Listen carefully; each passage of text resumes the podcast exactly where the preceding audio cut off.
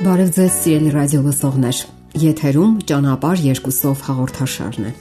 Առաջներում զույգերի հարաբերության մեջ առավել հանդիպում էր այն տարբերակը, երբ տղամարդը մեծ էր կնոջից։ Համարվում էր, որ ինչքան մեծ լինի տղամարդը, այնքան կինը իրեն ավելի ապահով կզգա, այսպես ասած, քարե պատերի ներսում։ Ենթադրվում էր, որ այդպես ավելի ամուր ու տևական կլինի ամուսնությունը։ Սակայն ժամանակները փոխվում են։ Ավելի ու ավելի շատ են հանդիպում այնպիսի զույգեր, երբ կինը տարիքով մեծ է ամուսնուց։ Ասենք որ այս երևույթը ունի իր թե դրական եւ թե բացասական կողմերը։ Ամեն ինչ մեծ մեծապես կախված է այն բանից, թե ինչքանով են հասուն կողմերը եւ ինչ դիտավորություն են ունեցել զույգերը, երբ ծրագրավորում էին այդ միությունը։ Չէ՞ որ ոչ քիչ դեպքերում նման միությունները կնքվում են գումարային, դիրքի կամ պաշտոնական հարցեր լուծելու համար։ Հասարակական աստիճանակարգում միմյանց հավասարազոր լինելու դեպքում եւ այլն։ Եվ շատ դեպքերում զույգը պարզապես հանդուրժում է միմյանց։ Նկատենք, որ երբ կինը տարիքով մեծ է, դա ունի իր դրական կողմերը։ Այդ դեպքում տարիքով մեծ կինը ավելի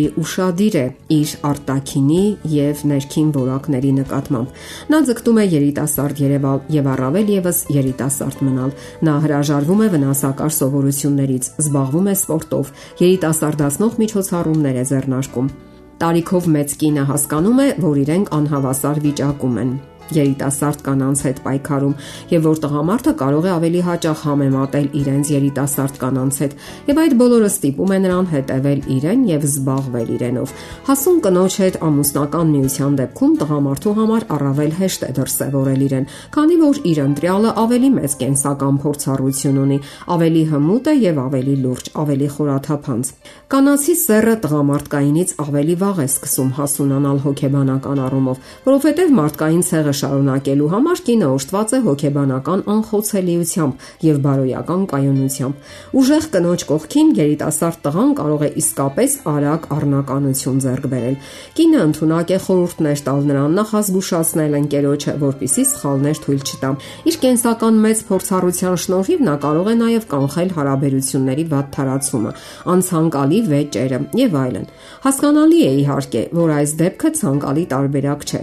սակայն քանի որ որ կյանքում հաճախ են հանդիպում նման դեպքեր, կարևոր է, որ թե տղան եւ թե աղջիկը պատրաստված մոտենան այդ օրինակ միությանը։ Այսօր տարօրինակ մոտեցում է նկատվում տղաների կողմից։ Այն տպավորությունն է, որ նրանք առավել հակված են ընկերություն անելու իրենցից մեծ աղջիկների հետ։ Ենթագիտակցաբար նրանք տրամադրված են հասուն աղջիկների հետ փոխհարաբերությունների։ Միգուցե այստեղ դեր է խաղում նաև այն գործոնը, որ նրանք դասերակվել են կանանց կողմից։ Հիշենք, մայրը, քույրը, մորաքույրը, մանկապարտեզում ուսուցիչներն ու դայակները, ապա դպրոցում ուսուցիչները։ Եւ ահա պարզվում է, որ նրա համար ավելի հեշտ է շփվել, հարաբերություններ կառուցել տարիքով իրենից մեծ կանանց հետ։ Ընդհանրապես անհրաժեշտ է հաշվի առնել նաեւ այսպիսի գործոն։ Կանանց մոտ որպես կանոն միայն տարիների հետ է գալիս սեփական առաքելության ու կոչման գիտակցումը։ Նրանք տարիների հետ են սկսում առավել հստակ պատկերացնել, թե որն է իրենց կոչումը եւ որ դաշտում կարող կարող են իրականացնել իրենց դիտավորությունները եւ ստեղծագործական հնարավորությունները։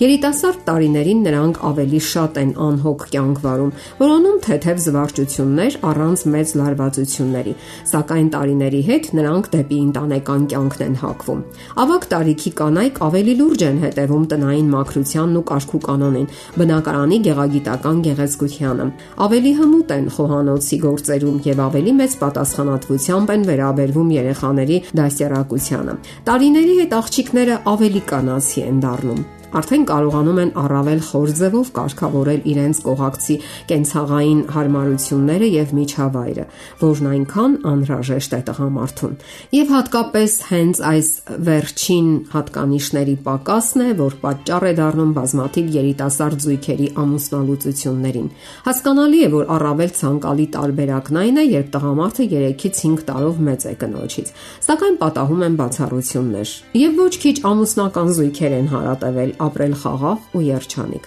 Այստեղ կարևոր գործոն է նաև հասարակական կարծիքը։ Սակայն ինչպես շատ այլ հարցերում, այս հարցում եւս հասարակական կարծիքը կարող է սխալվել։